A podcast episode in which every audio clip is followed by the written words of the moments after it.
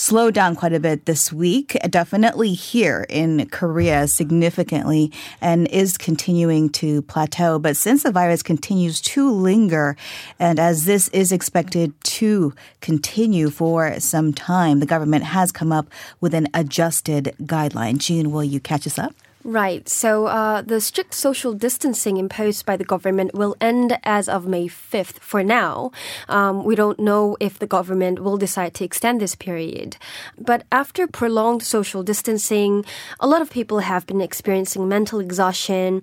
And in order to catch both birds, that's easing people's exhaustion, reviving the economy, and continuing disinfection efforts at the same time, the government decided to come up with a new guideline that's somewhere in the middle ground of those two. Now, under the new guideline, government plans to embed quarantine and disinfection efforts into people's everyday life. Now, there are two parts to this guideline, one for individual citizens, the other for groups or communities. Now, detailed guidelines for both groups have been announced, but just to give you the gist of these guidelines, individuals will be asked to stay home if they're sick. Uh, they will be asked to maintain um, physical distance among one another, uh, wash hands, cough into their elbows, ventilate their homes regularly, wear masks, and uh, maintain a healthy lifestyle. Meanwhile, groups will be asked to continue their group efforts, assign a quarantine manager, and cooperate those managers, cooperate with those managers, and to maintain a community guidelines. Now, military personnel will also be allowed to leave their bases, though there will be some limitations. From now on, military personnel may leave their bases for low-risk areas. Those are areas that haven't seen a single case of infection within seven days. Now, military authorities also plan on easing measures on visits and overnight leaves according to pandemic trends. Right. So these guidelines come as, of course, South Korea has seen a significant cut in the number of new infections mm-hmm. this week, right? Since we fell to single digits this time last week. Um, but of course, Adam, the authorities are saying just because we are going to start easing uh, restrictions does not mean that vigilance should be affected. That's right. I mean, we've seen such slowdowns before, only to see a second wave. And so authorities are warning against complacency, and they are saying that another wave of infections may be unavoidable. Uh, officials also were warned that COVID nineteen could highly likely spread again in conjunction with the flu season, so the cold seasons. They urge the public to maintain personal health and warn that smokers and obese people are particularly at risk. Uh, local authorities cited predictions from the W H O and U S health experts who say the virus is likely to come back in the fall. Other experts believe the virus could carry on in the warmer seasons, as we have seen the virus continuing to spread in hot and humid uh, Southeast Asian nations such as Singapore and Thailand. And the Korean health authorities have therefore said they will prepare medical resources for a possible second wave of COVID nineteen infections this fall and winter. There's also concerns that eased social distancing could reignite cases. Almost half of the country's sixteen Catholic divisions have resumed or are planning to resume public masses. This is, uh, of course, after the government, as Gia mentioned, allowed some uh, loosened social distancing measures, particularly for those religious groups, and they are resuming services, provided they stick to strict disinfection measures. And Protestant churches are also set to reopen uh, this weekend, as well as some Buddhist gatherings as well.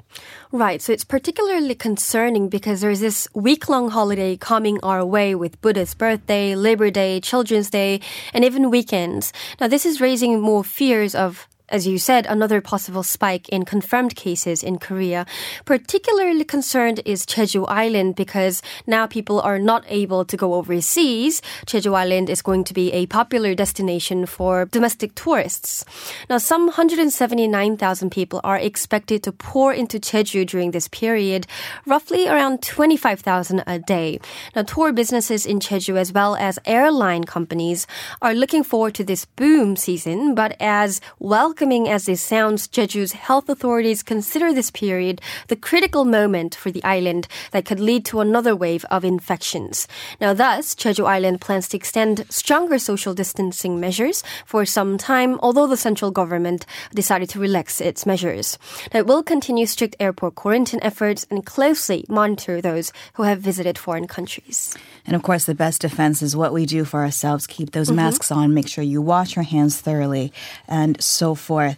Let's uh, go ahead and expand the scope a little bit and go to the World Health Organization. There was a statement uh, this week. Doctor Tedros, its head, said that, uh, make no mistake, we do have a long way to go on this, Adam. That's right. That's what the W H O chief said in a virtual press conference, uh, giving a stark warning to the world leaders, saying the virus is not going to go away anytime soon. And he did note that there has been progress in Western Europe, but warned against complacency.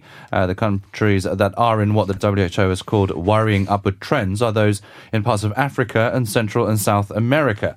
Uh, as certain countries with slowing cases are starting to slowly resume normal life, the W H O chief said such relaxations needed to be managed carefully. He added that lifting lockdowns could cause infections to reignite. He also defended the W H O's handling of the outbreak, meanwhile, saying the U N agency warned the world of the virus early enough, in his words. The U N agency has been under mounting criticism, as we've been reporting, especially from the U S, as there's been a kind of war of words between Trump and Ghebreyesus. Speaking of the U S, President Donald Trump signed an executive order on Wednesday suspending immigration into the U S for sixty days. Trump has said the aim is to keep foreigners out of local jobs during the coronavirus crisis. Now, the measure ex- includes exemptions for medical workers and other essential workers, as well as the spouses and children of American citizens. Seasonal workers, such as immigrants vital to U S farm labor, are still allowed to enter. Additional immigration measures might be considered later as the country seeks to reopen its industries. We are certainly far from uh, the end of this, indeed. Uh, meanwhile, over in Singapore, closer to our region here in Asia, the picture looks to have worsened quite a bit, June. It did. Now, on the first day of the month, that is April, Singapore had only around one thousand cases. But this number has gone up by more than tenfold in just four weeks. Singapore has now more than ten thousand cases. Particularly troubling statistics is that seventeen out of twenty-five new patients a day cannot be traced back to the source of their infections. This means that around sixty-eight percent of community cases are considered unlinked, um, and that there could be a larger hidden reservoir of cases in the rest of the society. The fact that a source cannot be identified could mean that there are more undetected cases in the community, possibly people going about spreading the virus. This is either because uh, the contact tracing investigation in Singapore isn't thorough enough, or it's because people are not fully coming forward uh, with their routes or their whereabouts. Now, with a sudden spike, Singapore's Prime Minister announced that the country will extend its circuit breaker measure, uh, the so-called social distancing measure in Korea, uh, until June, which bans social gatherings, reduces public transport usage and traffic volume by seventy percent. Okay, we'll leave our uh, COVID-related uh, headlines there. And before we go, let's talk about a little bit of news that piqued a lot of people's attentions this week, and that is uh, regarding the health situation of North Korea's leader Kim Jong-un, and mystery still exists in terms of whether he is healthy or not. U S outlets, news outlets certainly have been keeping an eye on this. Adam, could you catch us up? Yeah, many speculations coming out, and it all started with C N N, which suggested Kim Jong-un was in a critical health condition after uh, undergoing heart surgery. U S officials have since come out saying they are watching the situation closely and that Washington doesn't know much yet. Uh, South Korea also downplayed the report, saying there is nothing to suggest Kim's health and leadership is at risk. Uh, U S reports echoing South Korea's assessment have come out since, saying there is no evidence to suggest Kim is in critical condition. Reuters, for example, cited a Chinese official as saying Kim is not terminally ill, but others, such as N B C, are still speculating that Kim is in danger. It said the U S intelligence community believes Kim is not able to fulfill his duties after his heart operation. But both South Korean and U S governments are being careful in their assessments, um, both downplaying reports of Kim's possible demise. In fact, Chowade said later this week that the National Security Council confirmed that there is no unusual activity going on in North Korea. Chowade officials added that business seems to be going on as usual, and that uh, it's suspected that Kim is elsewhere in North Korea, not Pyongyang.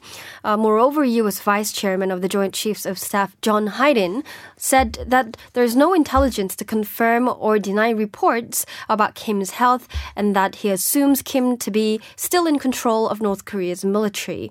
Now, there are more theories surrounding Kim's health, uh, some from our neighboring countries. For example, Japan's Sankei Shimbun and Tokyo Shimbun cited multiple sources and reported that Kim is currently at his Wonsan vacation home, away from the whole pandemic. Other speculations say that his security guard have contracted the disease, which is why Kim fled to Wonsan to avoid the whole situation.